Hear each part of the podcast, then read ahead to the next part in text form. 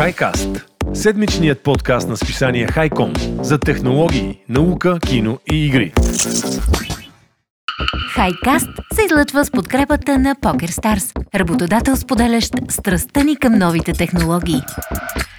Здравейте, здравейте, здравейте! Аз съм Хелия, това е епизод 27 от четвъртия сезон на Хайкаст, седмичния подкаст за технологии на списание Хайком и на вебсайта Хайком.бг. С мен по традиция са Тодор и Стоян. Здравейте, момчета! Здравейте, Хели! Здравей, Тодоре! Това е епизод 115 по Стояновото летоброене на Хайкаст. Здравейте и от мен! Здрасти, здрасти. А, мили хора, преди да задълбаем с новините и всъщност да почнем с часа на Стоян, имам едно съобщение.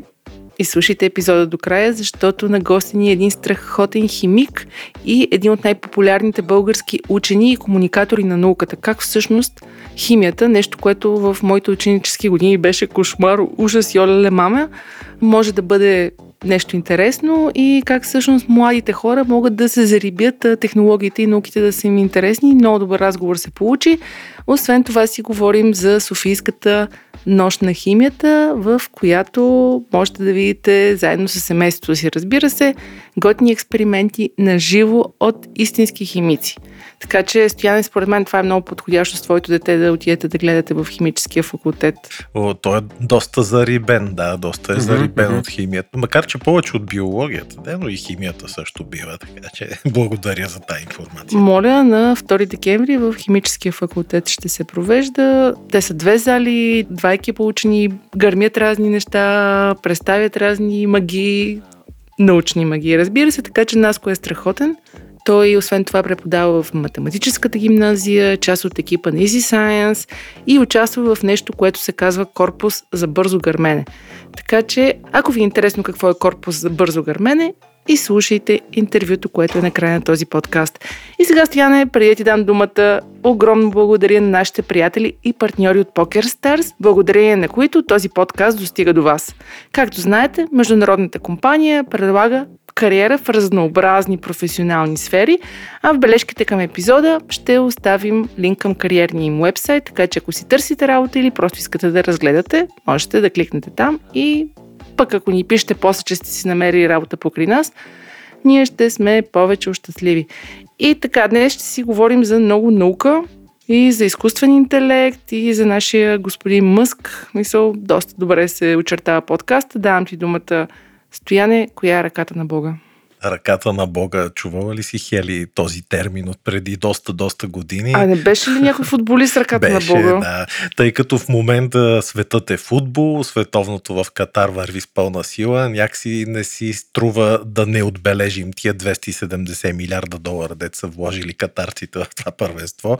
Обаче аз попаднах днес на супер яка, огромна информация за технологиите на терена и всички сте чували там за вар, за топки, за сензори по футболистите, но аз прочетох някои доста интересни подробности, как всъщност се засичат по най-съвременен вече начин. Дали има гол, дали има засада и така нататък. Става дума за нещо още по-съвършено и от така наречения VAR или VAR, както му казваме с Тодор по селски, нали Тодоре?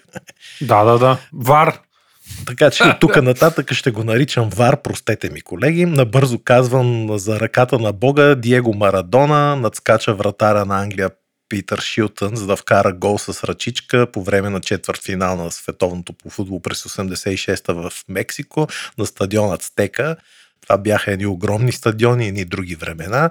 Ако Божията ръка обаче беше замесена в днешното технологично напреднало световно първенство, тя щеше да бъде хваната за секунди и отрязана, защото ти Хели май не гледаш много футбол, но Тодор гледа и може би си спомня, че само 3 минути след откриването на световното в Катар съдиите отмениха гол на Еквадор, защото точно заради тези високотехнологични иновации и веднага след това, не знам, Тодоре, дали си спомняш, показаха една анимация, много яка 3D анимация на играчите. Помня, помня. А, така. А ти като каза за ръката на Бога, нали знаеш, че има и българска връзка Аз там. знам, да, Така, с се Бог, върнахме. Богдан, къв беше? Дочев, Дочев, Дочев. да, е страничен Да, съдя. страничен репер, да. Асистент. така че и българите сме замесени. Където там. има шешмалогия, ние сме там. се Абсолютно, да. Те българи си изровили на трупа да. на Чаплин, нали? Но както и да е. Така че тази анимация, която я гледахме с тебе, Тодоре, и което повторение всъщност показа, че човекът насочил топката към Торес за непозволения гол на Енерик Валенсия, Михаил Естрада се казва, неговия крак и коляно са лекичко в засада, ама с някакви там един сантиметър, два, нали? Та въпрос е, човек си задава така въпросите към себе си, как се случва това нещо. Е, това нещо е благодарение на Semi-Automated Offsite Technology, съкратено с АОТ, СЕЙОТ, която дебютира на световното по футбол още през 2018 в Русия. Обаче едва ли си го спомняте тогава? Не, не. И аз не си го спомням. Сега това е подобрената му версия, която по-рано тази година беше тествана от УЕФА, а в момента се ползва на световното и това е всъщност точно инструмент, който автоматично определя относителните позиции на играчите във всеки един момент, в който играе с топката и това нещо позволява на видеоасистент съдиите или ВАР да правят преценки за засада по-бързо и по-точно. Тоест тази САОТ система е разработена за да подкрепи ВАР. И така, ето, по време на това вече е световно, доста вече такива случаи има, доста отменени за голове с засади. След това автоматично системата, изкуствен интелект, начертава точката на удара и линията на засада в рамките на буквално няколко секунди след нея. След което служителите на ВАР все пак трябва да валидират предложената засада и да съобщат крайното си решение на съдята на терена но тази 3D анимация наистина перфектно описва позицията на крайниците на играчите във всеки един момент, в който топката е докосната. И сега то ще е най-интересното. Mm-hmm. Тя се състои от три основни елемента, тази система. Едното е система за проследяване от камери, които са 12 на брой и са специално разположени под покрива на стадиона и могат да идентифицират 29 различни части на тялото на играча. Значи смята и следят на играчите телата и определят дали съответно дадената част от тялото е била в засада. Тези камери предават информацията 50 пъти за секунда за всеки играч. След това идва ролята на изкуствения интелект, който обработва цялата тази информация, създава в крайна сметка анимация, а третото е технологията на свързаната топка. Сигурно сте я чували тази технология. Не. Ами аз даже гледах снимки, после ще ти ги споделя. В самата топка, приятелю, вътре има вграден сензор, една топчица мъничка, в която има не един сензор, всъщност доста сензори.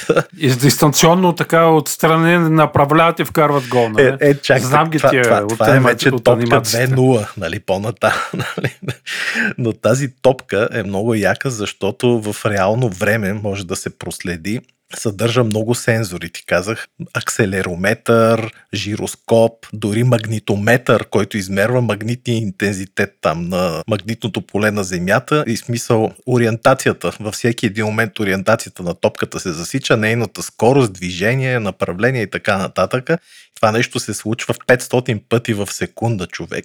И тогава, когато играчът докосне топката, благодарение на комбинацията от всички тези системи за засичане, буквално до сантиметър може да се прецени дали даден играч е бил в засада или не. Благодарение на това се създава и тази красива анимация, която виждаме.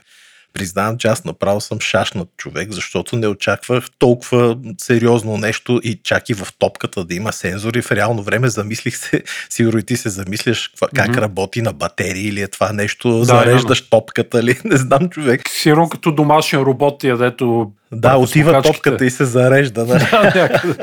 Еми, не знам, човек, страшно интересно нещо и може би повече трябва да се говори, за да хората да разберат за какво става въпрос, защото сега всеки си вика, ах, тук нещо нагласиха, това пък как го измериха сега, нали, на око с защото всеки си представя видео, нали, както едно време беше ВХС, спираш на плей пауза и мериш там с линийката. И да, да, ама не е така това е технология, която представи си както в Холивуд заснемат филмите, инверсната кинематика на актьорите се едно. Камерите следят абсолютно в реално време точките на футболистите, записват ги, след това правят анимацията и тя е с страховита точност в съчетание и с топката, нали, защото и тя е важна къде се намира в дадения момент.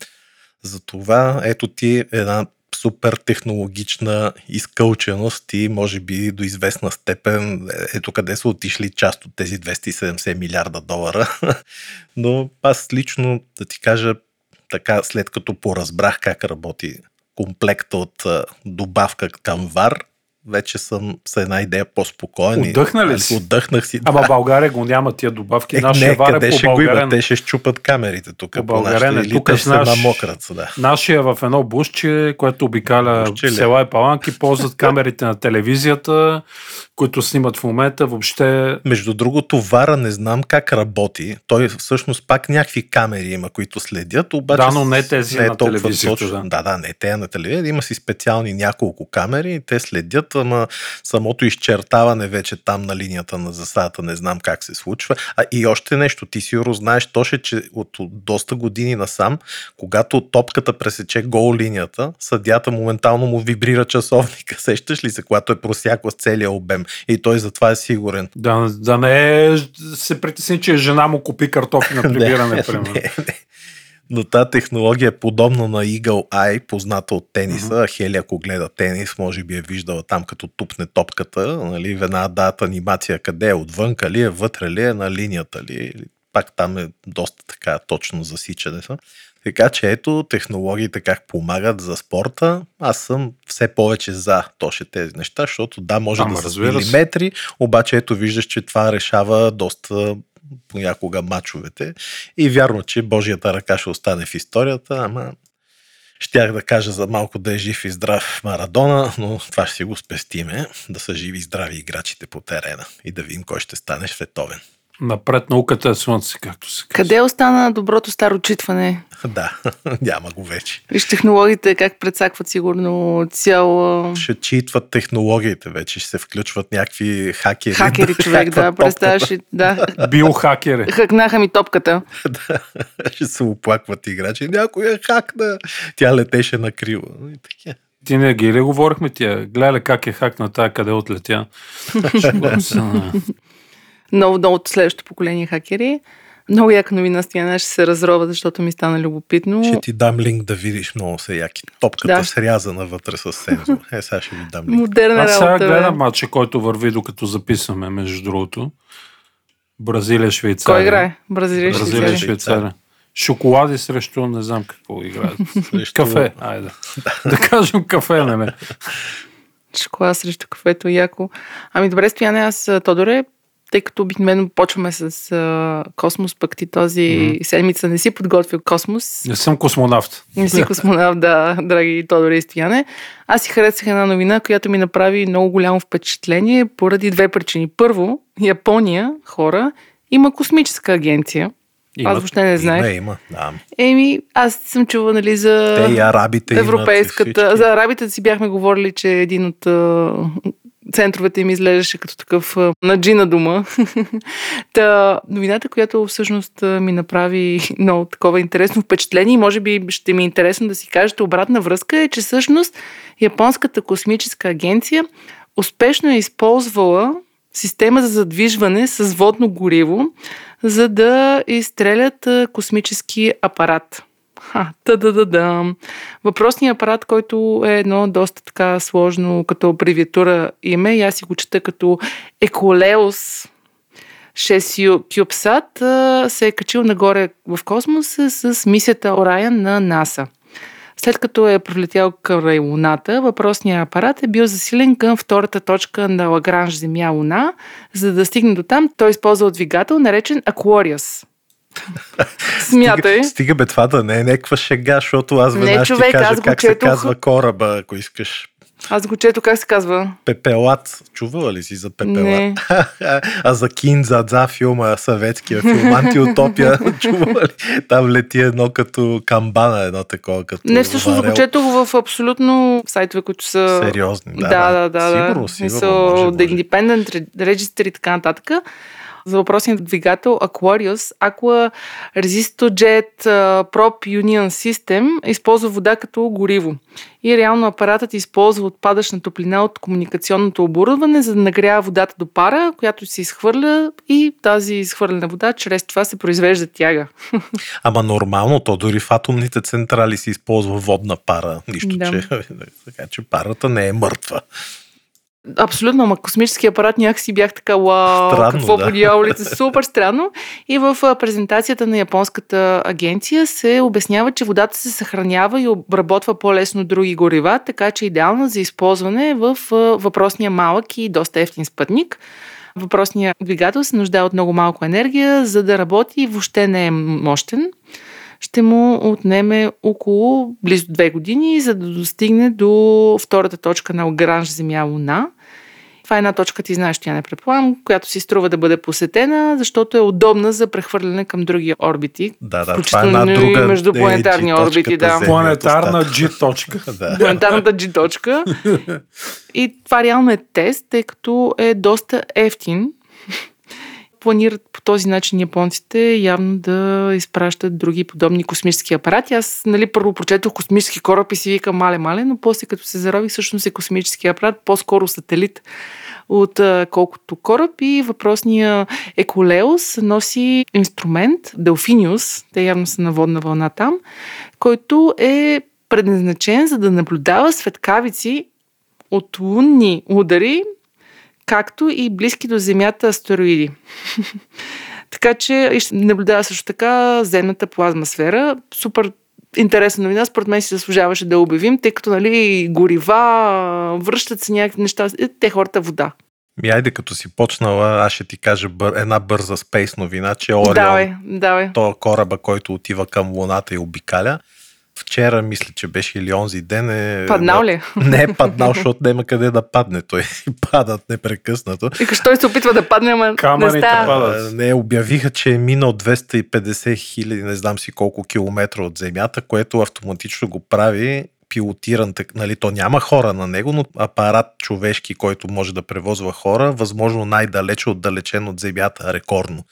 Предишният такъв апарат е бил Apollo там 14 или не знам, или те- не знам кой е бил, или 13, или 12 ще ви излъжа, на 245 хиляди километра от Земята, сега този е 250 и нещо, така че е бил рекорда за най-отдалечен космически кораб от Земята. Така че ето ти това също е новина. И е много яко ми звучи. Супер, И супер. Не определено и с Артемис и въобще случват се хубави неща, но някакси аз лично водата ни аз свързвах с Абсолютно, дълбокия аз космос също, да. и затова ми стана любопитна тази новина. екологично, екологично да не цапаме. Плюс аз чуда как не замръзва тая вода. Окей, тя отпадаш на вода от някакви процеси, обаче е, в космоса чакай, тя ако явно... излиза в космоса, за, замръзва със Да, сигурност, докато е в а, двигателя. Сигурно са го измислили, да, да, с какви въпроси задам. Просто смешно ми стана, забавно ми стана. Си представих един такъв сайберпънк влак или някакъв такъв апарат, който отива в космоса от едно време. Само аз да вметна, Хели, тук, който му е интересно за японската НАСА, да го кажем на разговорно от Джакса, може да гледа едно аниме Учо Киодай на английски Space Brothers, на български космически братя, сигурно. То е много Килдай яко. братия ли е Килдай? Да. Вашето Е, студио братия, добре. Да, брат. Е, А, верно става ли бе? дума, да, за двама пича, които, двама братя, които нали, почват да тренират да стават астронавти, отиват и при нас после на тренировка за нали, там, борбата, е кой да стане първия японски не знам какво, е, космонавт, астронавт, който ще каца на Луната. Така че много яко аниме. Препоръчвам го Space Brothers. В смисъл, наистина много забавно. На космическа тематика. Тахели, да, съжалявам за вметката. А, не, всъщност много интересно, даже и за Кайодай не знае какво означава, така че днес научих нещо ново.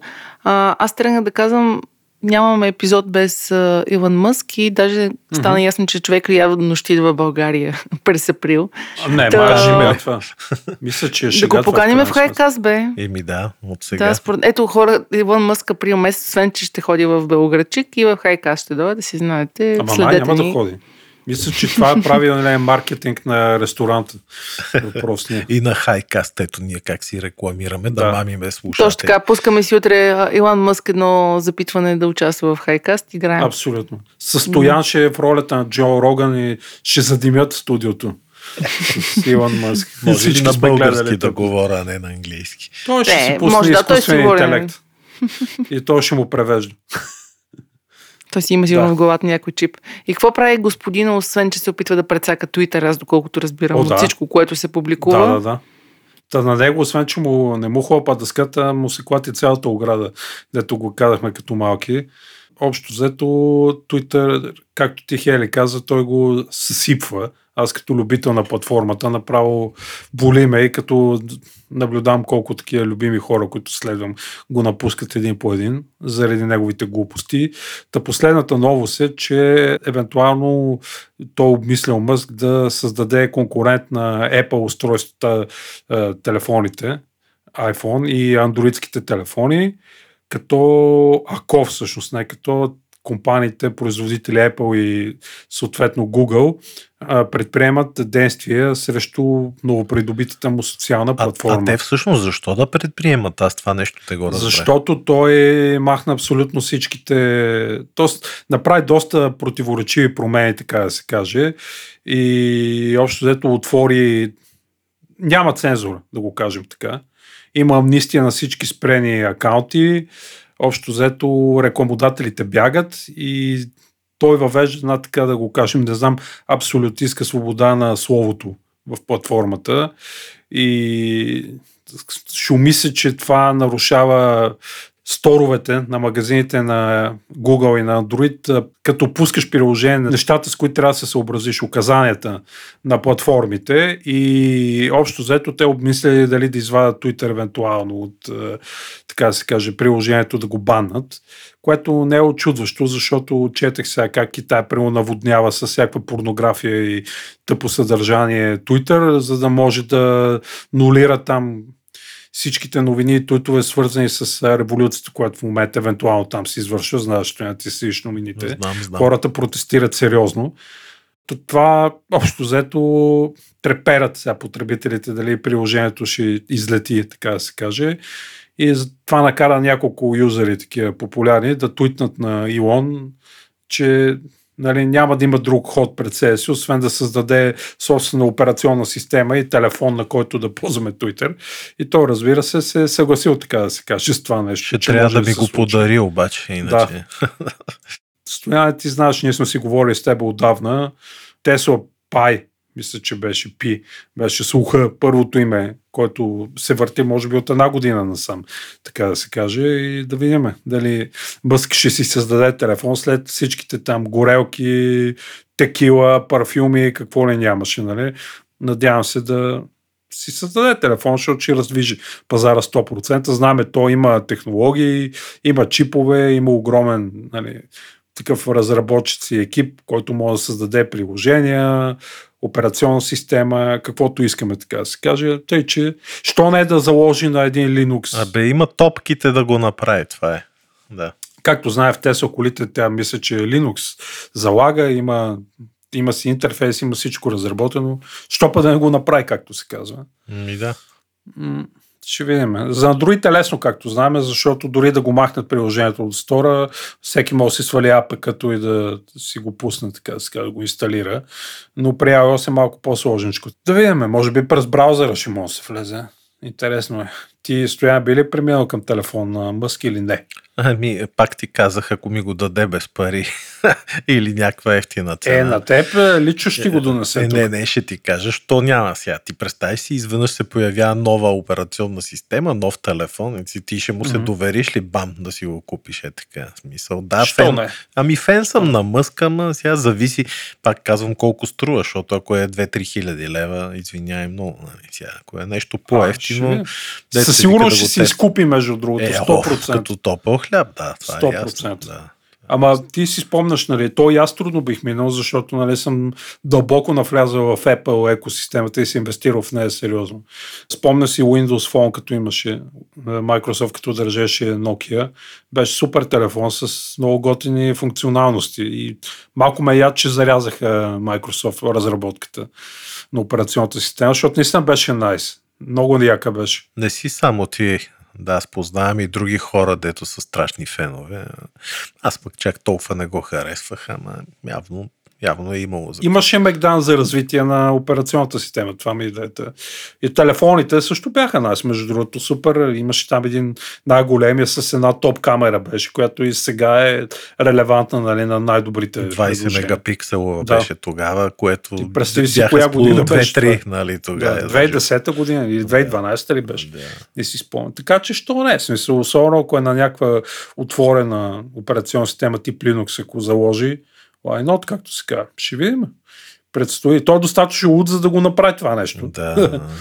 Това ме води към моята следваща новина, ако Хели ми позволи да я разкажа. Екстрата, ма няма се намесвам. Да, не, се- понеже Тодор говореше за изкупуване бързо на телефона на Илон Мъск, аз ще кажа от сега, че тази кола, за която ще говоря, вече може би изкупена преди да е създадена в серийна бройка, защото де-факто в момента има само две или три такива автомобила създадени. Но ето за какво става въпрос. За една електрическа, напълно електрическа Пининфарина Батиста. Това, знаете, Пининфарина са италианско студио за дизайн, обаче правят много неща, включително автомобили. Тяхното подразделение Автомобили Пининфарина е създал този автомобил Батиста, който е 100% EV, нали, електрическо задвижван. И той преди няколко дни е щупил едновременно 4 световни рекорда в един единствен тест. Мен това нещо ме привлече, мили приятели. Аз гледах видеото, много яко да видиш как тръгва тази кола и още по-якото как спира човек. Защото де-факто тя е щупила всички тия официални рекорди до момента за ускорение и спиране на серийни автомобили, защото явно и спирането се тества. Аз това нещо не го знаех, но ето факт. Батиста, този автомобил, Пининфарина Батиста, ако потърсите в интернет ще го видите, направи своя впечатляващ тест, забележи къде, на Дубай Аутодром в Обединения арабски емирства. Не знам защо се там ги тестват, може би за да събират погледите на шейховете и да могат после да купуват. Но ето показал е несравними възможности защото включва така специална ексклюзивна система за контрол на старта, което помага на тази изцяло електрическа кола да ускорява по-бързо от болит от Формула 1. И по този начин става най-бързият сериен автомобил, произвеждан, който достига такива скорости. Ето сега цитирам скоростите. Те са 4 на брой. Първия рекорд е от място до 60 мили в час. Това са 96 км в час за 1,79 секунди. Смятай под 2 секунди, човек. Втория рекорд е от 0 до 100 км в час, защото явно така са разделени. Едното е европейското, знаете, от 0 до 100, пък тия в щатите 60 мили в час е техният стандарт. Така че първият рекорд е от 0 до 60 мили в час за 1,79, после от 0 до 100 е за 1,86 секунди. След това имаме от 0 до 120 мили в час, което са 193 км в час, което са за 4,4 секунди. И пак от 0 до 200 км в час за 4,75 секунди. Тоест, счупил е като лут рекордите на всичко отгоре. Счупва и рекорда за спиране от 100 км в час до 0 за под 31 метра. Значи, точно като го гледах видеото Мгм. с тази кола, Чак ми идва да я покарам, между Чак другото, да да, да покара. малко. Да. А, знаеш как На спира? Само писта. натиска спирачката и тя само и спира. Как се закова, не знам човек. То сигурно са му се изсипали вътре дробове на седалката. а, сигурно да. Сигурно Но да. ето, това е супер бърз автомобил като Батиста. Наистина изисква супер мощна спирачна система и ето, има я от 100 до 0 за 30 метра. Впечатляващата част от щупените рекорди на Батиста в Дубай, както ви казах, всъщност още по-впечатляващо е, че на видеото изглежда тази писта като необработен участък от състезателна писта. Какво имам предвид необработен? Разбрах от тази новина, че когато се правят такива драк състезания и такива тестове, обикновено пистите са специални и се пръскат с VHT или PJ1 Track Byte. Това са някакви смоли, които то ще служат за по-голямо сцепление, когато ще се тества скорост. Иначе гумите ще ги пилиш на место, нали се запалят. А тук не е бил дори обработен този участък. Сега ще ти кажа и накратко малко технически данни. 1900 конски сили е това чудовище, 2340 нанометра въртящ момент. И по този начин този електрически батиста се оказва най-мощният италиански автомобил, произвеждан някога. Познай Вали. колко струва базовата му версия. Значи е мощен като Дейв Мощнички. Батиста, нали? Като Дейв Батиста, и аз това си помислех, да. Между другото на Ника, тя новина за Никола. Ако ни Да, слуша, за Никола, той би я ако пробвал слуша. тази кола. Между другото, той нали не е обича скъпа. ско- бързата скорост. Да, да. А колко е? Да, Ми да. 2,2 милиона евро е база. Е, ефтино е, бе. Смисъл, Хеле, е- купи не по една за Ама коледа, човек, моля чакай се. малко сега. Тия По две, богати, по две. богатито, това последното, как се каже, е 5 милиона, бе, пич. А това е наполовина. А това е по-бързо от богатито, нали? Се сещаш, ще, ти, ще му свиркаш на той, ще кажеш, «Ш, ш, айде. Максималната и скорост е 350 км в час. Аз се обзавам, че и повече сигурно дига. Обаче впечатляващото е, че и дават обхват с едно зареждане от 476 км, което не е никак зле да ти кажа. Това е добро число. И сега стигам до там с продажбите. 150 такива хиперколи ще бъдат произведени. Нито по-малко, нито повече. Като всяка от тях ще се произвежда повече от 1250 часа, защото се сглобя ръчно в Камбиано, Италия. Ще отида в този град. И от сега най-вероятно тези бройки ще бъдат изкупени още с пускането, защото те с предишните им версии на тия коли са се купували буквално за часове за дни. Това новия суперкар, най-вероятно вече повечето бройки са заявени. Последно завършвам Тоши с новина, че италианците, естествено, знаеш, че са маняци на тема дизайн. Допълнение към външните цветови възможности, защото може да си избираш всякакви цветове, нали, да отвънка. Може да си избираш супер персонализирани детайли, уникални алуминиеви екстериорни бижута дори, дизайн на алуминиеви джанти и почти безкрайни нива на цветови схеми и покрития. Тоест комбинациите са някакви милиони комбинации, обаче куриозното е, че то като са само 150 бройки, какво да ти кажа, в тия милиони комбинации ще си останат неизползвани, но това е. Ако имаш приятел, който да си я купи, викни ни да гледаме как набира и как спира. Ами, надявам се някой да може да си купи. Аз ти кажа, Да. бих я покарал. Да, да, Ама гледай. дори някой мой приятел да си я купи, надали ще ми даде да я да покарам. да покараш. Да, За той те пари, да. повози само. Абе, това ми напомня за то българския. С тебе ли си говорихме? Има един българин, дето прави състезателни коли в Сливен ли беше, къде беше много известен. Той чупи някакви състезания, чупеше и правеше рекорди, там биеше поршета на някакви състезания. Сега ми избяга от главата в YouTube, го гледах бричката, то, бричка.com ли беше. Мгм. То пичага Филип, дето снима такива ревюта. Ми много голям впечатление ми направи български автомобил. Нещо с С беше, простете ми, избяга ми в момента от главата, сигурно го знаете, доста известен. Ама ето български хиперкар и той мисля, че струваше някакви милиони левове. Има, има, има. Има, да, но ето чупи рекорди, там бие поршетата на някакви състезания. Значи, Пичове, вие днеска футбол, Футбол, коли. коли Мъжки, мъжки епизод е това. мъжки. Да. Абсолютно мъжки епизод. Добре, че 90% от хората, които ни слушат според Spotify са мъже, иначе не знам, дамите щяхте да ги загубите до момента. да. Продължаваме нататък малко за кино да си поговорим, преди да си говорим за кино. Време е, време е. Почти сме на финала там, за киното идва, дръжте се. То тук изкуствен интелект има какво ли не е в тази интересна история, която ще ви разкажа. Общо взето, много често около нас вече има събития, които ни вълнуват, размиват и така нататък, знаем в социалните мрежи, но едно нещо всички го помислиха, че е реално, а всъщност то се оказа абсолютно и адски нереално. Тогава нещата придобиват доста смешни оттенъци, така да се каже. Последните няколко дни, не знам, Стоян може би е видял или Хели, в интернет циркулира нещо много любопитно. Новини за филма на Мартин Скорсезе Гончаров от далечата 73-та година. Не, не съм го чел. Да, правилно с недоверие приемаш това, което ти казвам. Такъв филм не съществува. Ох, спокой. Но а, популярността на тази измислена мафиотска история е до небето стига, така да се каже. Много хора говорят за нея, даже един познат ме пита дали съм го гледал този филм. А, общо взето всичко това любопитно, този фейк започна миналото лято, когато един акаунт в Тъмбър вече е изтрит нали, поради тази фейк история, е публикувал грешно написаното заглавие, нали, Мартин Скорсезе, презент с Гончаров.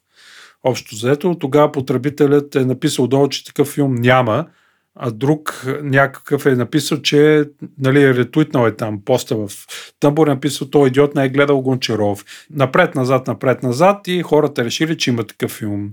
В крайна сметка, нали, този фейк е базиран на италианския сериал Гомора, мисля, че беше. Или филм беше от 2008 година, не съм го гледал постоянно. Филм, филм, да.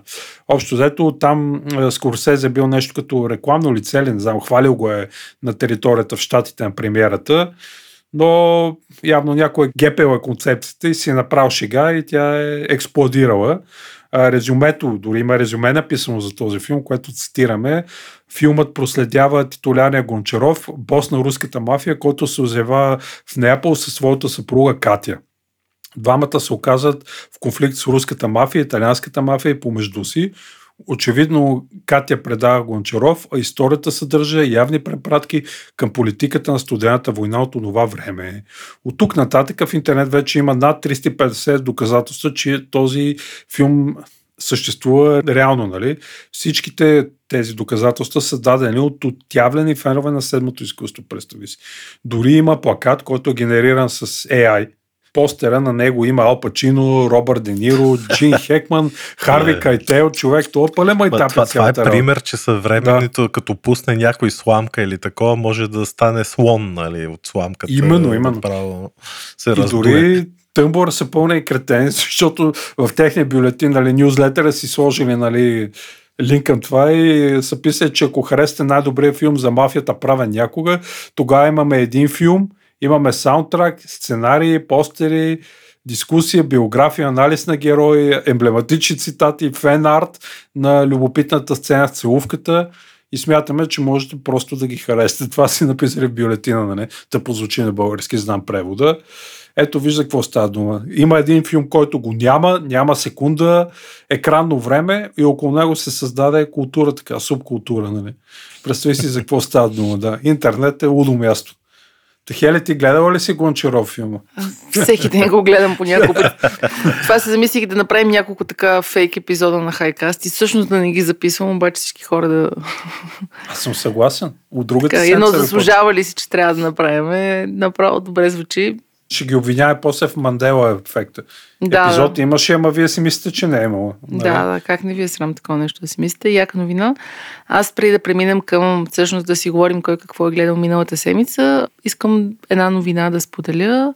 То не е баш новина, а по-скоро едно проучване, което е един вебсайт Nobel Hire, който е Job Offer Board, подобно на JobsBG, само че специализиран в IT сектора и въобще позиции в IT сектора, публикуваха проучване на заплащането в технологичния сектор в България за 2022 година, като в него участие взимат 3828 души, като повече от половината са софтуерни инженери. И сега малко ще ви поизпитам колко според вас е нетната заплата най-високата на екзекутив си левел, примерно в България? Колко горе-до? 20 хиляди. Ми, не познахте момчета, според това проучване около 11 хиляди. Лева или евро? Лева. Лева. Ага. Може, може, може. Сега те може да са, пък познаете коя е най-низко заплатената работа в IT сектора. Чистач. И колко пари взимат? Не, според мен са тия първо ниво, дето левел едно technical support. Браво, Вестияне! И средната, позна, да, и средната заплата в този 2000. сектор. 2900 е средната заплата, като следва следващата най-низко заплатена длъжност в технологичния сектор е маркетинга, които средно взимат около 3000 лева. Добре, продължаваме да ви изпитваме. Кой е така най- високо заплатената а, технология, да ме ако познаваш определен език за кодене, взимаш най-много пари. Според мен е Big Data, там дето са големите тия данни, Hadoop, тия езиците за, на Google, е тия, ама не знам в България въобще. Няма ги в. България по-скоро. Няма? На първо място е C, C++, следвано от Scala, да, Laravel, Go, AVS, Kubernetes, и Java, Swift и така нататък, като най-малко популярна и добре заплатена е HTML. Аз знам два тага на HTML, така че явно съм се прецакала. няма, няма да стане IT от мене и маркетинг няма да стане явно. Та, горе-долу, доста интересно проучването. Всъщност знаете как през последните години всички се опитват да влезнат в IT бизнеса и въобще да си намират работа. В тази посока хората почти забравиха хуманитарните специалности, за да учат нещо свързано с IT. И си има и търсене. Това проучване на Nobel Hire всъщност може да ви помогне да се ориентирате. Аз ще го оставя в епизода. Хели още няколко години и всичко ново ще изчезне, както знаеш. Едно време се търсеха прависти, после економисти, сега програмисти, обаче като се намеси сега чичко Google, знаете, че вече има и такива технологии, дето Които сами си пишат сигурно. Сами пишат, да, Google има такъв проект, който го държат в тайна, ама явно не е много тайн. Дето... Ама са ти казали на тебе. Да, са ми казали. Ама то Каза. това е истината, да, че автоматизацията ще превземе и страшно много професии ще изчезнат, ще се появят нови на тяхно място. Обаче съм почти сигурен, че това кодене, което е в момента и HTML и C и така нататък, след 10-15 години всичко ще е автоматизирано и тия хора ще трябва нещо друго да учат. Това ти го гарантира. Абсолютно, абсолютно. Но ако ви е интересно в момента каква е ситуацията горе-долу в България, защото ето вижте, вие си мислите 20, 30, 40 хиляди лева, пък то май реално не е така. Една временна снимка на 2022 през погледа на 3000 плюс човека от бизнеса. Ама знаеш ли защо не е така? Защото това са заплати, само че тук не влизат хели бонусите. знаеш какви бонуси се взимат? Ей, да, бе. Значи как ги забравих? Добре, А нетните как се заплати. посмихва Стоян? Стоянче такъв. хо-хо-хо-хо. Та, това иска да кажа, че ако ви е интересно какво се случва горе-долу в сектора, nobelhire.io ще оставя линка в бележките към епизода, да разгледате добро проучване. Те си го правят пичовете всяка година, за което ги поздравявам, защото наистина е интересно.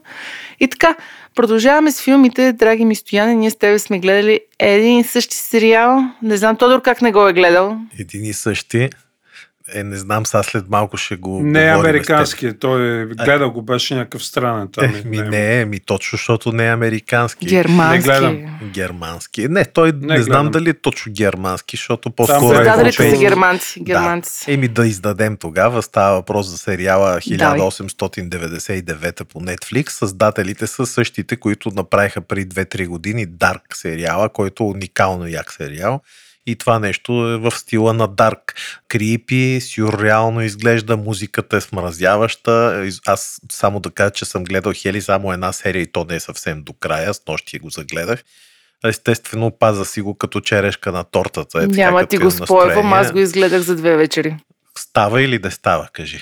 Мега, Мега як, як, нали? е, Еми, да. мега. Мега яки са. Знам въобще и а, готино, че и артисти има от Дарк, този стрейнджера, който е пичагата, капитана на кораба Андреас Пейчман. Той също играе в този новия сериал, както и в Дарк. Мисля, че и други артисти имаше, които играят в Дарк.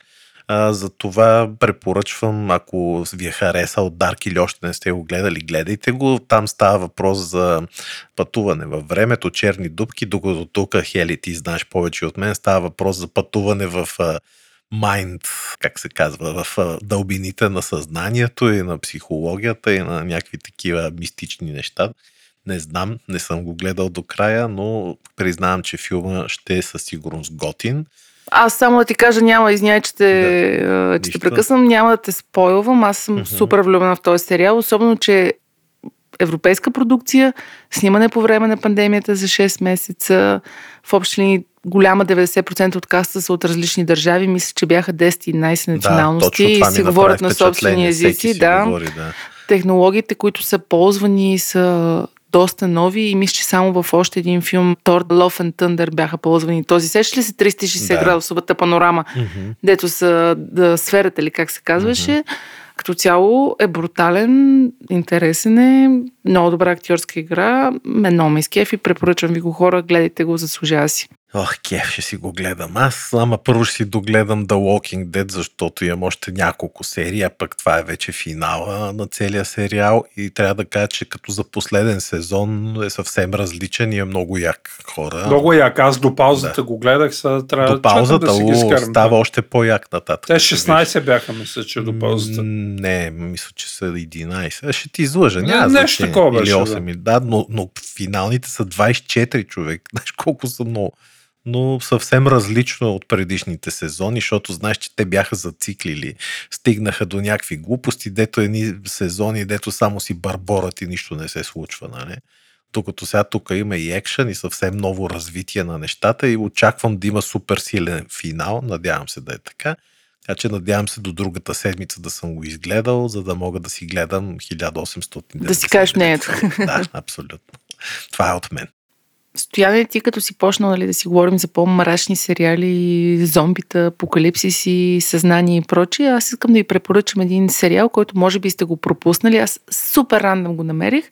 Казва се From и е в uh, HBO. Гледал съм го много. Гледали си го, да, да от създателите на Lost. Там, точно да. така, едно сълце, в което а, всеки, Влизаш който попадне няма там, излизане. няма излизане, да. и едни ужасни чудеси пазят много. Аз, между другото, първата серия супер много ме стресира човек. Аз после това на прозорите, сега няма да спойвам, де се показа, го сънувах и си заключвам всеки път цялата къща, така минавам всички прозорици, проверявам дали са заключени, затварям вратите, пускам шторите и тогава си го пускам да го гледам. Много е добър, мрачен е. Сега не знам, не съм Аз го догледала. На шести епизод съм, да. може, може да.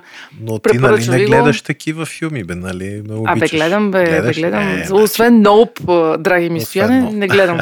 е, да. той е да ти каже още по-гадничък и от Ноуп. Не знам де. Абе, аз много харесвам този главния герой, който всъщност играеше и Меркуцио в uh, Ромео и Жулиета и ако се сещате, плюс ми ще играеше и в Лост. Така че с три ръце за Фром и за 1899 година. И три от мен. И три от Стоян станаха 6. Тодоре, ти нещо не гледаш ли филми тази седмица? Какво не, се случва гледам Световно първенство, Хеле. Ето и аз го гледам, верно. Да, да. Еми така, аз, аз, аз А като нямам матч, гледам менталиста си доглеждам, който наистина е един от най-добрите. О, Бразилия пъхнаха. Браво. Вини Джуниор. Е, пъхнаха гол. Вини Джуниор. Вини, браво. На живо от световното в Катар. Може да коментираме мача направо. И ето сега, драги зрители, вратарят на швейцарците, колко опечалено върви по терена. За протокола този епизод се записва на 28 ноември, понеделник. Тахери, менталиста си гледам, който продължава да твърда, че е един от най-добрите сериали, създадени някога. Супер фъни, супер добре е написан, много яки истории и не омръзва признавам. Защото повечето... Аз обичам да гледам такива нали, криминални, кримки да ги кажем, сериали, всякакви престъпления там и така нататък. Обаче това наистина не ми писа. Другите ми омръзват. Примерно един-два сезона и то едно и също. А тук е много найс. Nice. Стоян, не знам дали го гледам менталист. Не съм, се си говориме за това. Аз бих искал да го гледам, обаче да, човек мисля, списъка ми толкова огромен стана вече, че... Почеш и го, него друго няма да гледаш. А, а той е и завършен, нали? Майче да, да, да, е канцелиран, да, си има финал. Бива, бива, добре. Съгласен съм. Така, гледам, че си играл една игра, която аз за жалост нямам такъв, как се казва, сензор и затова само си я пускам mm-hmm. на клипчета. Може в, с телефона, между другото. Аз съм така я играла, ама на Xbox тази игра. Just Dance може с телефона. Да, О, телефона Боже го мой. като контролера и може колкото искаш да. О, ще това трябва да ми го кажеш как става, защото много искам да си я взема и да играя. Сваляш си едно приложение на телефона от uh, стора съответния, Googleски или iOS и Just Dance Companion се казва ап, логваш се в него с акаунта ти, той се връзва с играта и там си то действа Колко като мув. яко. Ти с децата ли танцувате? Да, да, да, да, да. Те много се кефат. Аз също се включвам тук-там. Сега не съм кръшен като тях, разбира се, но добре се разда. В смисъл за фитнес е Пате много добро. отмениха гола на бразилците. Супер е, Жалко. Е, нали, коментираме. А какво е новото в Just Dance 2023 Вече година, всичко е 3D, като фоновете отзад. До сега бяха снимано видео, сега на много яко 3D. Overall мисля, че може 10 човека или 12 8, 10 или 12, не съм сигурен, такъв онлайн дори мултиплеер. Мисля, което е също много яко. Дори на, на една конзола, разбира се също. Така че е много яка играта. Аз всъщност аз се сетих, че са ми го играли на Xbox, ама дали на PlayStation не съм я играл Just Dance. Моето хлапе беше лудо преди няколко години. Много е як. Събираха се цялата ефа, играеха по цел ден, се хилеха така. Миришеше на пот после в стаята, смятай. Е, тинейджери, тинейджери. Да, да, весело. О, тушет ти този софтуер, аз в момента даже докато си говорим си го тегля и ще взема да си я купа тази игра. Даже има за Huawei го има този Има. ап, така че вдигам Само купон. виж, запиеш 4, ако няма 23, може да си вземеш 22. Тя е работа. горе. Да, ще си взема, ще си взема. Ако работи, направо няма да се замислям. Аз не така, гледам си ги на YouTube и си спортувам, особено по време на пандемията. Си спортувах такъв Just Dance компилация, един час и Хели Мгм. се чекне в хола. Много е Много забавно. яко. И така, ми момчета, май, май да приключваме. Май, май с тази част приключваме, обаче естествено няма да забравим Хели да отправим специалните си благодарности към партньорите ни от PokerStars, защото те подобно на нас са фенове на технологиите, обичат и следят всичко. Затова призоваваме нашите слушатели, ако си търсите работа, искате да смените настоящата или сте просто любопитни, посетете кариерният им вебсайт, който ще остави бележките към епизода. Стояне, много ти благодаря. И сега, дами и господа, ще ме чуете във втората част на Хайкаст, в която разговарям с Наско Стаменов, един от най-популярните учители и комуникатори на науката в България.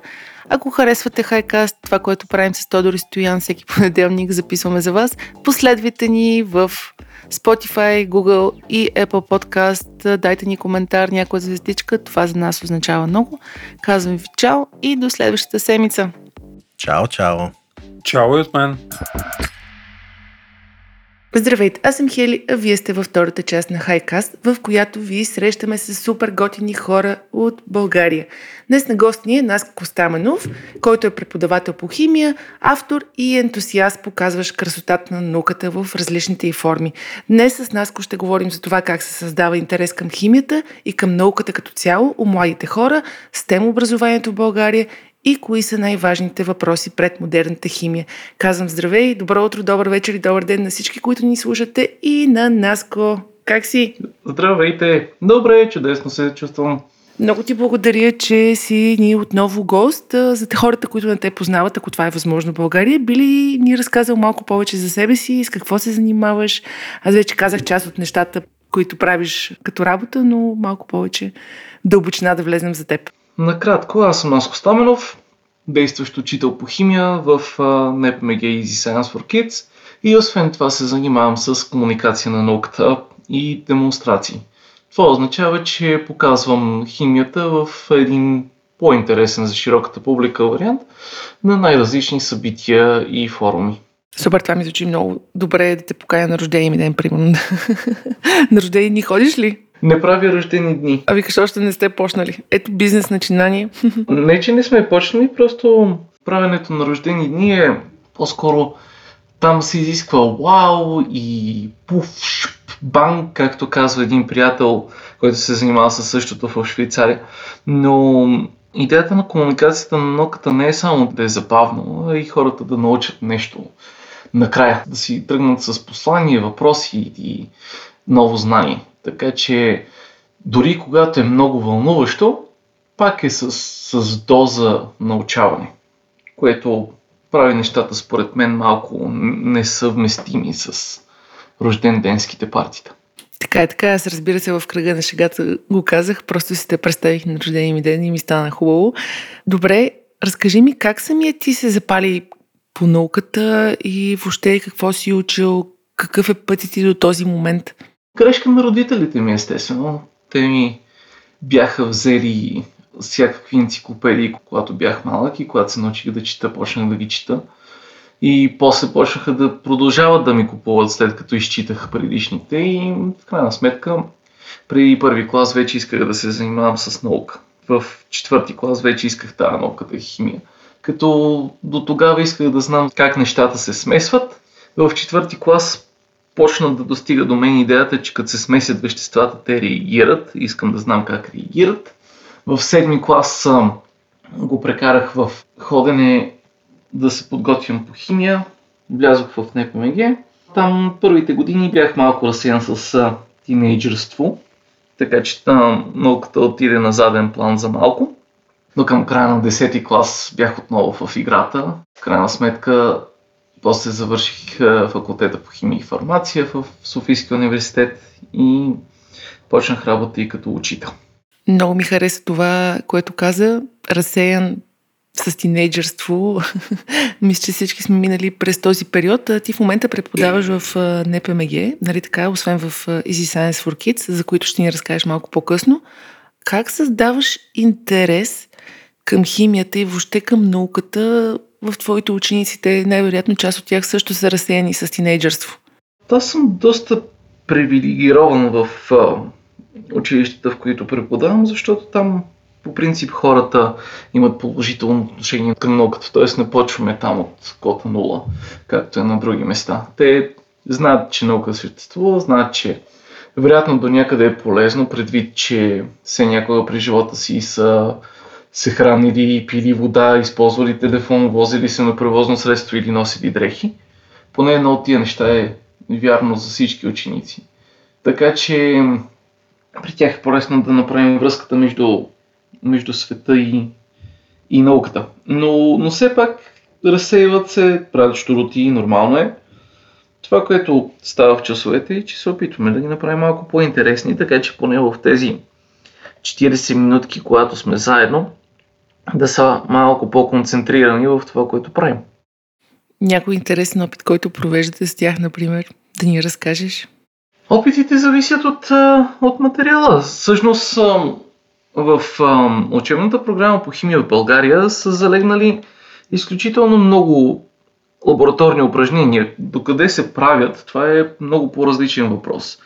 Но фактът е, че примери може да се дадат за, за абсолютно всяка тема. Може да се покаже експеримент. Естествено, не трябва пък да се преклева с експеримента, защото пък така се тривиализира и учениците започват да им спада вау усещането от него, така че трябва с мярка, там където можем да покажем нещо, хоп, там където можем да го направим като цяло упражнение, бам, там където трябва малко да, да им засухрим нещата, така че да се стегнат малко и да, и да почнат да мислят за себе си, го правим. И така, то не е панацея. Нали? Учебният процес, това му е проблема, че нещо, което е работил миналия клас, може да не работи този. Въпреки, че нали, има хора, които твърдят, че неща от преди 100 години биха работили и сега. Някои от тях могат, някои от тях не. Образованието е един постоянен експеримент. И трябва постоянно да се нагаждаме към нещата, които виждаме, че работят за конкретната група деца. Много хубаво ми звучи това. Аз самата съм дете на баща химик и всъщност загубих интерес към химията и към природните науки някъде между 5 и 7 клас. Бяха супер скучни. Преподаването на материала въобще беше едно такова зубкане по учебник – какво би препоръчал на учителите, които ни слушат? Някакви tips and tricks, както се казва на български, ако всъщност при тях попаднат деца, които като мен са загубили това любопитство към науката, в частност химията и въобще природните науки? Всъщност 5 и 7 клас е, е наистина най-критичният възможен момент за загуба на, на интереса към науката. Което според мен е малко странно, защото 5 и 6 клас по човекът и природата всъщност ние можем да им показваме неща. Когато става въпрос, примерно, за разделяне на смеси, можем да го направим във всяко училище, което има наблизо бакалия или домашни потреби, в които се продават а, цетки. Имаме магнити, имаме много неща. Не е задължително. Много учители се притесняват, че нямат условия и това ги възпира да правят експеримент. Или поне така твърдят. Е, единственото условие да правим експеримент е в населеното място, което сме или близо до него, да има бакалия, железария и евентуално аптека и агроаптека. Това са четирите магазина, с които може да се направи поне модел на, на абсолютно всеки феномен в химията, който обсъждаме. По някаква причина в 5, 6 и 7 клас хората съм наблюдавал при някои ученици, че всъщност учителите им са се опитвали да ги накарат да назубрят нещо, което е странно, защото в 5 и 6 клас Ние не взимаме някакви теории, от които мога да сметнем важни неща в света. Ние разбираме как работят нещата около нас. Ние разбираме дали един метал се чупи, дали водата замръзва. Неща, които са тактилни, неща, които са около нас и без това. Неща, които повечето от тях те са виждали, просто трябва да ги сложим в контекст. И затова моят съвет е да се дават неща в ръцете на, на учениците в тези години. Те са любопитни, искат да пипат. Ако е само в абстракции, ще ги загубим. А трябва ли самите родители под някаква форма да се включат в, създаването на интерес на децата към науката и въобще, може би, книги по темата или някой YouTube канал, който би могъл да препоръчаш още от по-ранна детска възраст вкъщи да правите, примерно, експерименти? Най-важното, което родителите трябва да направят е да научат децата си как да се държат в обществото. Първото ниво на възпитание. Защото деца, които са любопитни и могат да взаимодействат помежду си, така или иначе като цяла група учат лесно. Но, ако искат да, да правят нещата вкъщи или искат да гледат неща, има събития, които се случват из България, като Софийски фестивал на науката и нещата, които правят Рацио. Има към тези, към тези събития обикновено има и видеоматериал, има домашни комплекти за наука и български, и чуждестранни, които могат да се намерят.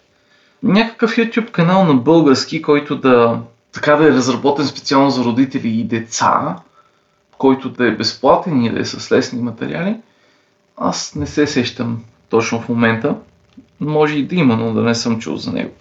Но това, което ако детето е любопитно, трябва да му се даде да чете, а не да, да му се дава всичко на, на готово, защото все пак, ако чете интересни неща, ще се научи да чете с разбиране. Да се ходи по, по места, където има живи учени, които да му показват неща. Колкото повече канали на информация му се предоставят, толкова по, по нещо ще хване да киши. Наско, ти си член на корпуса за бързо гърмене. Вие сте организатори на нещо, което се казва Вечер на химията и всъщност ще се случи на 2 декември, един ден след излизането на нашия подкаст. Би ли ни разказал малко повече и за корпуса? Какво гърмите в този корпус и какво представлява вечерта на химията? Свободна ли е за достъп и къде можем да ви намерим на 2 декември? Корпуса за бързо гърмене е демонстрационната група на факултета по химия и фармация на Софийския университет. В него има студенти, преподаватели, завършили. И идеята е, че корпуса се занимава с това да покаже химията в пълната и красота. Тоест има вау неща, гърмежи, експлозии, има и информация към тях. Примерно това гори зелено. Защо гори зелено? Защото има бор в него. Защо бора оцветява палмъка в зелено и т.н. нататък. И всъщност на нашите събития, които могат да са част от фестивали или самостоятелното ни събитие вечер на химията, хората виждат много интересни неща и чуват много интересни неща, свързани с химията, с случайни факти от ежедневието си, с историята на света и науката. Като вечерта на химията е най-голямото безплатно събитие за демонстрация на химия в България – то се прави в факултета по химия и фармация, зали 210 и 130, които са най-големите. Те имат капацитет от около 300 души и двете. Обикновено ги пълним над капацитет, т.е. около 700 души публика, което го прави най-голямото такова. И на това събитие показваме много неща. Събитието понеже казах, че са две зали, в двете зали се показват различни опити. Тоест имаме една порция от 40 минути демонстрация, след това кратък антракт, в който публиката сменя залите, за да види другата порция от 40 минути. И след това излизаме навън, където пък са големите гърмежи, големите огньове и големите пушеци, които няма как да се случат вътре. Като всички опити са, са подбрани от хора като мен, които много харесваме това да си показваме магариите. Така че всичките са по някакъв начин интересни за човека, който ги прави и съответно той може да разкаже и за самия опит, и за история зад него, и някакво практическо приложение, защото много странни неща, всъщност имат голямо практически приложение и се получава една феерия от звукове, шумове, светлинки и, и много наука зад тях. Звучи ми като много магическо преживяване. За кого е подходящо? За семейства с родители, за по-големи тинейджери или което му е интересно? По принцип ние приветстваме който му е интересно. Естествено, много малки деца чуват само шума и надали им е много забавно. Но деца от пети клас нагоре и там до 140 годишна възраст би трябвало да, да изпитат удоволствие, гледайки такова шоу. Аз със сигурност ще се постарая да дойда на 2 декември в химическия факултет, нали така? Да, факултета по химия и фармация на Софийския университет от 9 на 10 часа. Супер, много добре ми звучи. Заговорихме се за събития. Ти спомена Рацио. Ние тук сме големи фенове и на подкаста, и на събитията на Рацио. Спомена вечерта на химията. Какво друго може да посетят българите в София, може би в други градове, е свързано с наука, което смяташ, че би било интересно, пък може някой да не го е чувал и сега да го запалим. Най-големите събития за наука са големите форуми на Рацио и Софийския фестивал на науката. Като за големите форуми на Рацио публиката на Highcomcast със сигурност е запозната. А Софийския фестивал на науката е събитие, което произлезе като проект на Британски съвет покрай едно много интересно друго събитие, което в момента е в Хиатос, което се нарича FameLab, където млади учени се събират и за 3 минути трябва да разкажат много вълнуващо тема от науката си. Но покрай този конкурс се появи Софийски фестивал на науката, който вече е повече от десетилетие е доста, доста голямо събитие, където има демонстрации, щандове, лекции. Много, много е хубаво и от тази година се разклони и в Варненски фестивал на науката, т.е. същото събитие, но в град Варна. Като следващия Софийски фестивал на науката ще е през месец май, обикновено е втората седмица на май месец, а Варненският вероятно ще е октомври. Така че още две големи хубави събития. Освен това, от време на време, но това вече локално по градовете, се случват по-малки събития, организирани от други хора. А, интересно нещо още, което се случва последните две години е Театър на чудесата, което е събитие от Арте Урбана колектив, където се срещат учен актьор и може би още някакъв артист и заедно правят научна постановка. Като тази година с Живко Джурков и изпълнителката на Бо направихме една постановка за отровите, която е интересно преживяване и вероятно ще има пак по някое време. Звучи ми много интересно пресечна точка между науката и изкуството и въобще въображението. Имат ли пресечна точка всъщност науката и изкуството? Ето ти, вие сте направили явно постановка. Естествено, че имат. И това можем да го гледаме от много гледни точки. Първо, че много учени правят и изкуство било то визуално, било то поезия. Ако човек почне да чете биографиите на българските учени, например, от, от последните 80 години, много често ще види учени писател, учени музикант и така нататък. Другото, за да идват нови идеи, трябва да имаш голямо въображение. Хората, които имат голямо въображение, естествено, са по-склонни да оценяват изкуството и да се опитват да, да произведат нещо и сами. И трето, за изкуството естествено трябва наука. Най- най-малкото изобразителното изкуство, откакто хората са започнали да си драскат по стените на пещерите, те са пробвали да използват различни материали, с които това може да стане. Като сме започнали с въглище и глина, после сме успели да намерим минерали, които имат приятен цвят и стривайки се той не се губи. После сме започнали сами да ги произвеждаме, докато не стигнем до днешния свят, където имаме хиляди и хиляди багрила, които са направени с помощта на химията. Някои от които всъщност имат употреби не само като багрила, като бактерициди, като лекарство против рак, като сензори. Така че изкуството и науката винаги са, са били свързани. По един или друг начин. Аз дадох пример за три. Мало определено ме караш да се замисля. Наско ти в началото спомена Easy Science for Kids за хората, които нямат, в смисъл, които не знаят какво е и които може би имат деца и би им било интересно. Би ли ни разказал малко повече какво представлява този проект и каква е твоята роля там? Естествено. Easy Science for Kids е училище от предучилищна до 12 клас, което фокуса е наука. Тоест имаме допълнителни часове по наука за всички ученици там, независимо кой клас. И то започна като първото начално училище с фокус към науката, но постепенно лицензионно нараснахме до, до гимназия.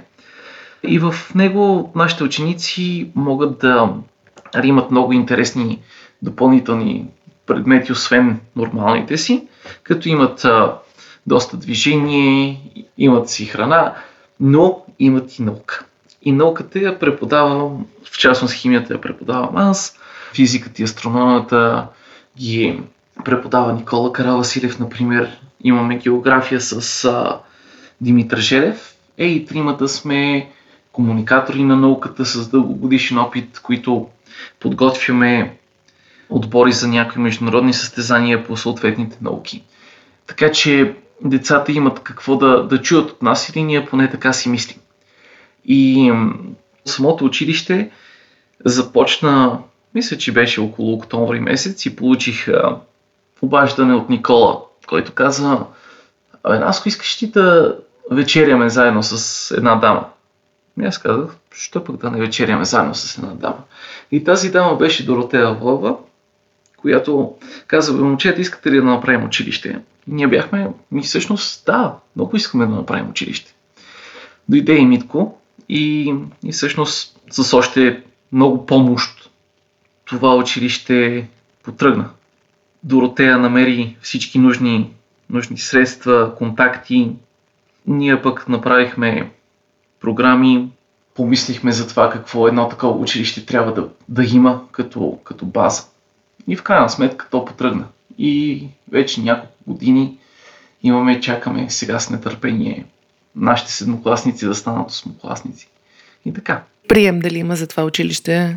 Да, има прием. Когато човек ни потърси в интернет, има всички условия за, за приема, в зависимост в кой клас кандидатства ученик.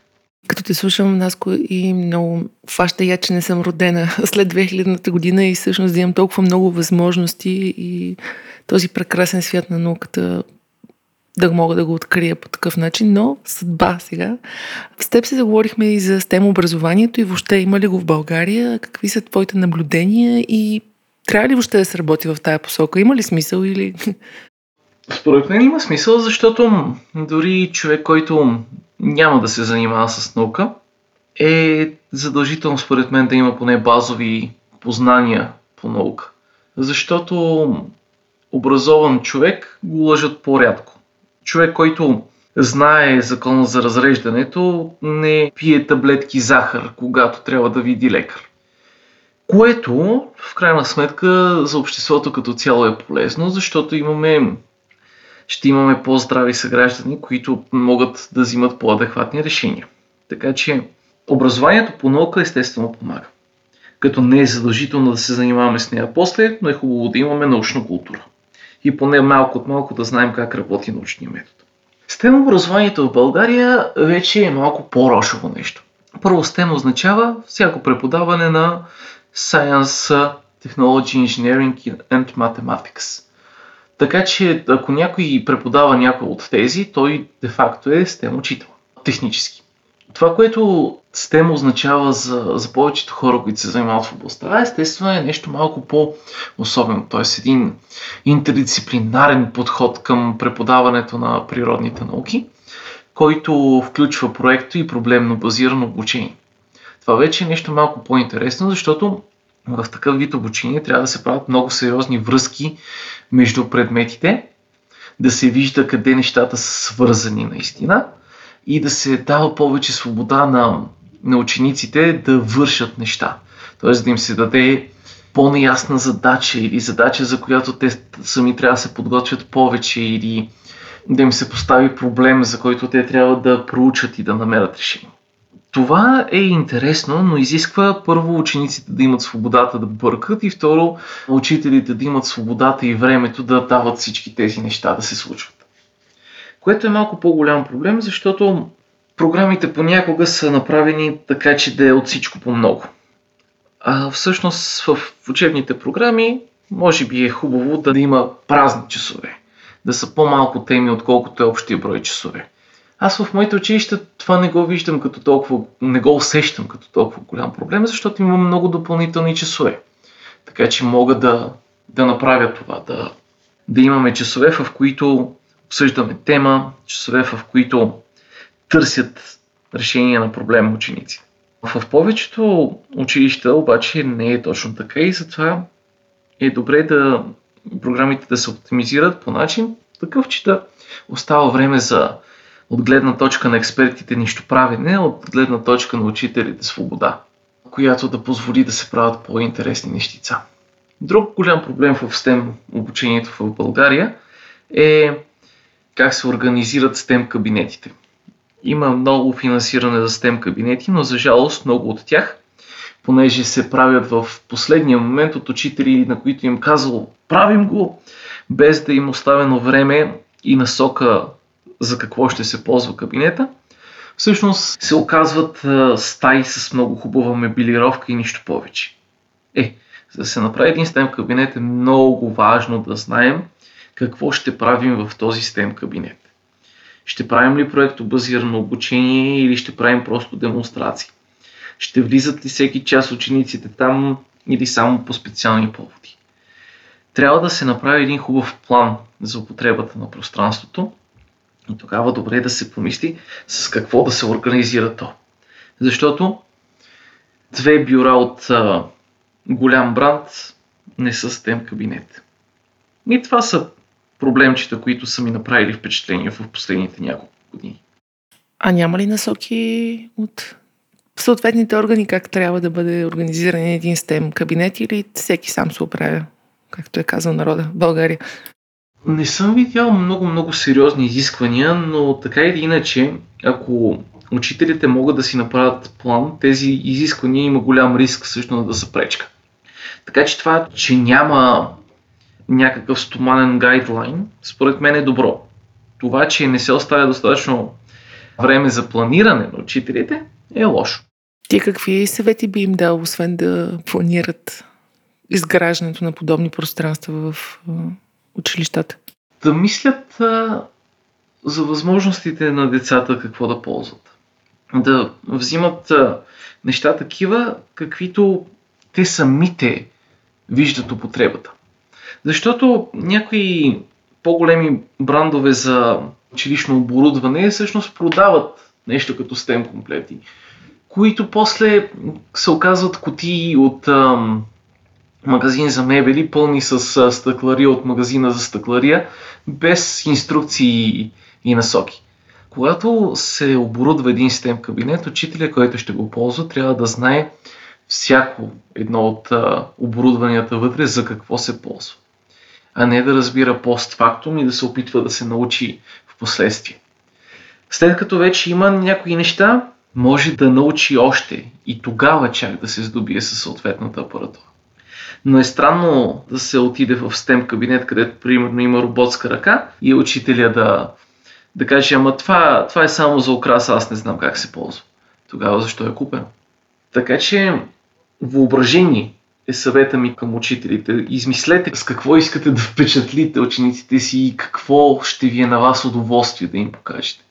Какво ви вълнува. И организирайте STEM кабинета в тази. След това учениците, като свикнат с него и разберете тях какво ги вълнува, научете и това и оборудвайте още. Много хубаво ми звучи на мен. Благодаря ти за тези съвети и за финал Искам да те попитам, в фокуса на медийното внимание е космоса, Илон Мъск, какво прави с Twitter, колите, телефоните и прочие, обаче всъщност модерната химия и авангарда на науката в момента може би не са чак толкова в uh, този фокус.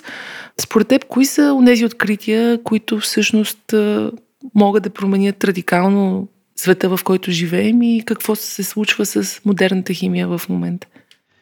Модерната химия естествено се развива с, с големи темпове. Примерно, аз съм най-запознат с химията на материалите и там в момента много групи хора от на много места правят интересни работи. Тоест, керамики за изолация на, например, керамики за изолация на проводниците в сателити, които са с ионно задвижване, които трябва да бъдат леки, но много непроводими и така нататък. Или пък катализатори, които могат да превърнат водата в водороден пероксид и водород. Две неща, които имат изключителна употреба. Батерии с по-голям капацитет, нови лекарства, нови начини за създаване на органи или тъкани извън човешкото тяло после за имплантиране. Всички тези неща постоянно се случват в момента. Не им се дава толкова голямо значение в медиите, най-малкото защото някои от тях са приложна наука, която предстои да бъде патентована и затова не отива в медиите. Другата част са фундаментална наука, която е малко по-трудна за разбиване. Защото фундаменталната наука не веднага си проличава защо е полезна. Например, в момента сме с а, плоски телевизори, преди това обаче имахме кинескопи. Някой може би си спомня ерата на кинескопите. Кинескопите работят чрез електронна пушка, която изстрелва лъч от електрони, които едни лещи, които са всъщност магнити, фокусират на различни части от монитора. И такъв телевизор имаше поне един във всяка къща, във всяка административна сграда и така нататък.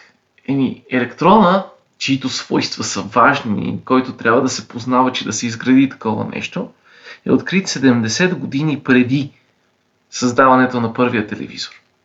Е, ако по време на откриването на електрона някой беше питал Томсън, ама за какво ще го ползваме това? Въобще, каква му е идеята? Как обикновеният човек ще ползва електрона? Е, никой нямаше да каже за телевизия, защото тогава концепцията е била нямаща. Фундаменталната наука обаче ни, ни дава голямо знание. И когато имаме голямо знание, идват и идеи. Когато имаме идеи, идват и се материализират в неща. Така че в химията се случват много работи и те първо ще чуваме за неща в ежедневието ни. Но все пак литиево-ионната батерия, която всеки от нас има в джоба си, е на по-малко от 30 години. И преди 30 години никой не си е представил как всеки ще има цялото знание на планетата си на едно пръсте разстояние в джоба. Така е, определено живеем в много интересни времена и се надявам да имам възможност да видя как въобще науката и света те първа ще се развиват. Благодаря и на теб, който всъщност обучаваш младите умове. Надявам се някой велик учен да излезне от твоите преподавателски усилия. Наско, много ти благодаря, че ми беше на гости в Хайкаст. Благодаря за този прекрасен разговор. Надявам се пак да дойдеш. С удоволствие. Винаги е приятно да си поговорим. Абсолютно, дами и господа, на гости ни бе Наско Стаменов, преподавател по химия и комуникатор на науката. В линковете на сайта и коментарите в Spotify ще оставим всичките му линкове и контакти, така че ако ви е интересно да продължите разговора, може да му пишете. Аз съм Хели, това е Highcast. Ако ни харесвате, последвайте ни в Spotify, Google, Apple Podcast и големите стриминг платформи. Оставете ни някой коментар, това означава много за нас. И до следващата седмица. Чао! Хайкаст се излъчва с подкрепата на PokerStars, работодател споделящ страстта ни към новите технологии. Хайкаст – седмичният подкаст на списание Хайком за технологии, наука, кино и игри.